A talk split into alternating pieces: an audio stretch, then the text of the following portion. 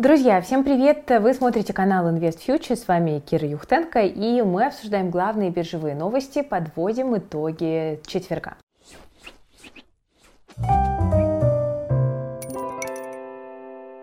Ну что ж, друзья, давайте будем как-то стараться возвращаться к международной повестке, потому что много интересного и в мире тоже происходит.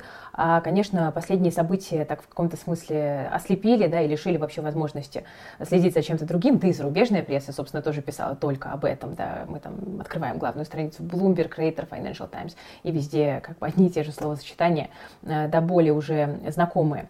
Ну, в общем, э, сейчас мы видим, что есть какое-то движение в переговорах, оно не не быстрое, оно, конечно, не гарантированное ни в коем случае, но, тем не менее, оно, по крайней мере, есть. И в целом это как-то немножко э, снимает повестку вот того, что называется спецоперацией, э, с первых полос, хотя на самом деле как бы ситуация это остается все, все там же, по большому счету. А, но, э, смотрите, американский рынок где-то на прежних своих уровнях висит и ждет какого-то разрешения, во-первых, на геополитическом фронте, а во-вторых, на фронте Федеральной резервной системы, потому что мы видим, что инфляция в США разгоняется просто неудержимо, и сколько бы Джо Байден не говорил, что в этом виновата Россия, не только, конечно, есть целый комплекс факторов. И вот, например, мы видим статистику о том, что индекс расходов на личное потребление в США достиг максимума за последние 40 лет. Это проблема для Федеральной резервной системы, ей нужно каким-то образом эту проблему решать. А, пока ходят слухи, ничем не подтвержденные толком, что Федрезерв может собрать а, внеочередное заседание для того, чтобы повысить ставку на полпроцента сразу, а, не дожидаясь дожидаясь мая, и это, конечно, определенный стресс для рынков, это еще не было заложено в цены, ну и, в общем-то, американский рынок это маленечко тормозит. Если говорить о российском рынке, тут не тормозит ничего, как это ни странно, потому что мы видим, что, несмотря ни на что, рынок, в общем-то, чувствует себя неплохо. Это, конечно, абсолютно удивительный, на мой взгляд, отрыв от как бы реальной картины мира, но, тем не менее, он есть. Отрыв такой, очевидно, немножко спекулятивный, но факт остается фактом. Мы видим рост на 8% по основному а, индексу, рубль укрепился на 1,5%, по отношению к доллару. И э, здесь, конечно, в фокусе внимания остается вот этот газово-рублевый, э, не знаю, ультиматум, да, можно его, наверное, так назвать. Э, президент Путин подписал сегодня указ о переходе оплаты за газ в расчетах с недружественными странами с 1 апреля. И, соответственно, западные покупатели будут обязаны открывать кур-счета в рублях в Газпромбанке, который под санкции, кстати говоря, не попал.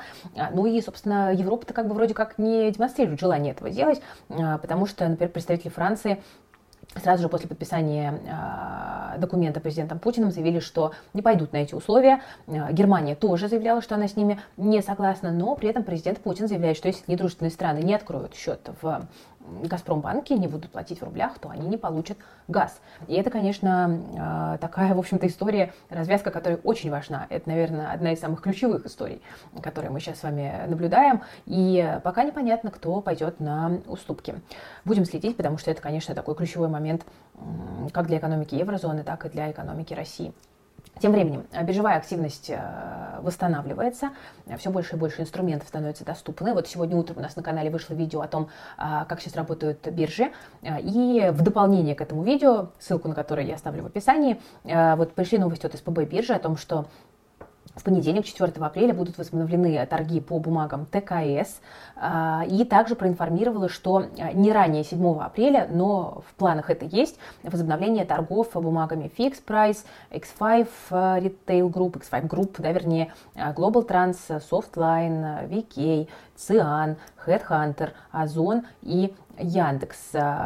Ну, в общем, кстати говоря, ТКС сообщала о том, что может быть перенесен первичный листинг с лондонской на московскую биржу, и, скорее всего, действительно произойдет по э, ТКС и другим вот компаниям, которые находятся в похожей ситуации. Ну, так или иначе, по крайней мере, ситуация начинает как-то возвращаться к норме, если это можно назвать э, нормой, ну, как бы как-то адаптироваться, да, мы все начинаем к новой реальности, финансовый мир тоже, и в целом, конечно, это для людей, которые инвестировали свои деньги, э, сигналы позитивные. Я бы хотела еще раз напомнить, что угроза новых санкций по-прежнему висит над э, российским рынком, никуда она не девается, но с другой стороны есть и позитивные подвижки. Ну вот, например, э, важная новость. Минфин США выводит из-под санкций российские удобрения. Минфин опубликовал новую генеральную рецензию 24 марта.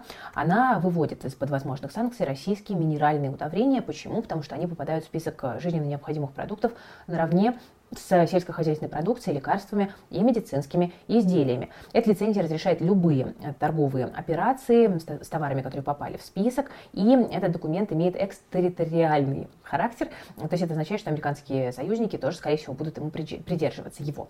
Ну, причина, в общем-то, понятна, это разговоры о росте бедности, о риске голода, да, там, в том числе в, во многих странах э, бедных. Да, это, это не касается, конечно, там, напрямую США или Евросоюза, но их напрямую касается, конечно же, растущая инфляция, в том числе и продуктовая.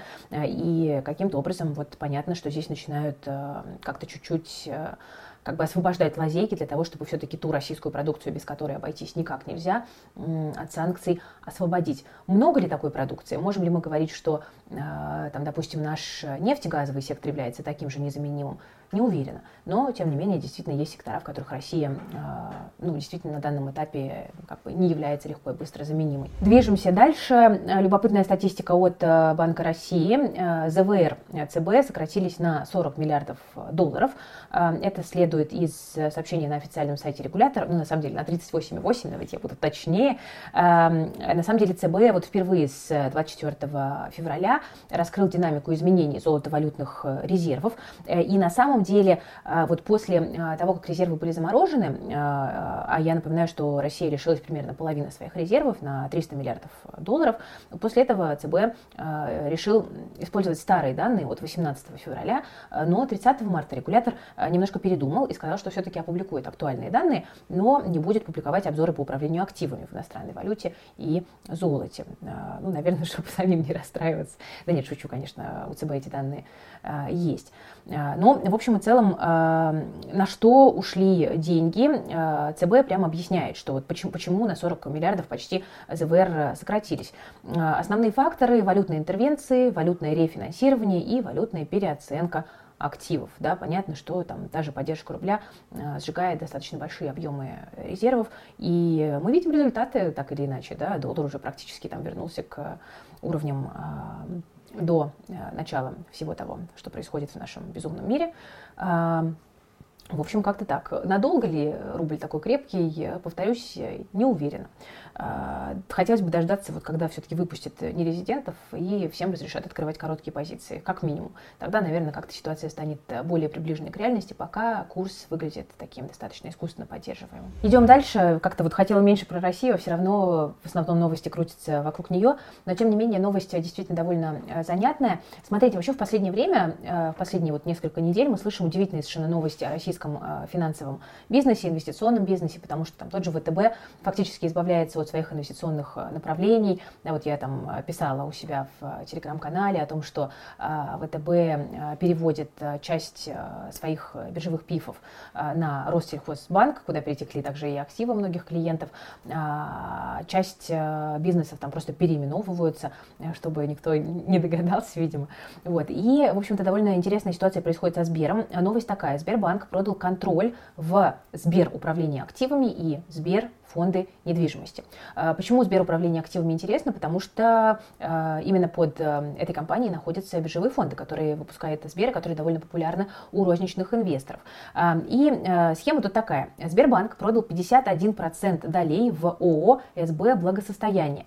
А вот это вот СБ «Благосостояние» владеет двумя управляющими компаниями. Сберуправление активами и Сбер фонды недвижимости. Кто купил? 49% СБ «Благосостояние» купила дочка АФК «Система», компания ООО «Система Телеком Активы», но при этом это не контролирующий э, пакет. Э, в общем, довольно интересные перестановки. Возможно, акционерам АФК это тоже э, информация пригодится, даже если сберовские фонды вы не покупаете и э, деньги в доверительное управление э, не отдаете. Ну и вот еще тоже пару слов про ситуацию в брокерском бизнесе. Э, упомянула уже ВТБ, который разбрасывает активы своих клиентов по э, другим финансовым компаниям, в первую очередь это Альфа и Россельхозбанк. А вот сегодня мне в директ в Инстаграме написал молодой человек и рассказал свою историю, э, что есть, оказывается, некая группа клиентов, которых перевести не успели. У них активы, похоже, вот так вот и зависли пока в ВТБ. Молодой человек говорит, что а, как бы в том же ВТБ просто не понимают, э, что с ними делать, и вроде бы хотели бы помочь, но не понимают как. Это очень интересный прецедент, я не знала, что такие клиенты есть. Вот если среди нашей аудитории тоже люди оказались в такой ситуации, пишите обязательно в комментариях, возможно, здесь как-то можно будет э, сколлаборироваться, да, и хотя бы там друг друга поддерживать и разбираться в этой ситуации, которая, конечно же, является очень и очень э, неприятной. Вот так. Э, ну что, э, на этом, пожалуй, я, друзья, буду заканчивать. Э, ссылочку на видео с актуальной ситуацией на московской бирже, СПБ бирже оставлю в описании, на какие активы, активы доступны, какие недоступны. Вот мы там все прям собрали по текущему моменту в едином материале. Оставлю ссылочку на что еще? Давайте на мой телеграм-канал. Оставлю ссылочку Киры Юхтенко, он такой личный. Я иногда пишу туда поздно ночью, потому что какое-то вдохновение накатывает. Ну, заканчиваю основные дела и добираюсь до телеграм-канала. А, вот, а, что еще? А, можно посмотреть интервью со мной, которое вышло на канале Яна Артов Инверсия. Еще вот не делала анонс. Такой хороший разговор у нас получился. Вот Ян приехал к нам в гости в офис, и мы пообщались немножечко о том, куда движется InvestFuture и куда движется инвестиционная индустрия, на наш с ним взгляд. В общем, приятная беседа, я получила удовольствие, и, возможно, вам тоже интересно будет ее посмотреть. Вот. Ну и, наверное, на этом буду заканчивать. Сегодня, видите, я даже и в плюс ни разу не прорекламировала, э, на удивление. Спасибо, друзья. Всем пока. С вами была Кира Юхтенко.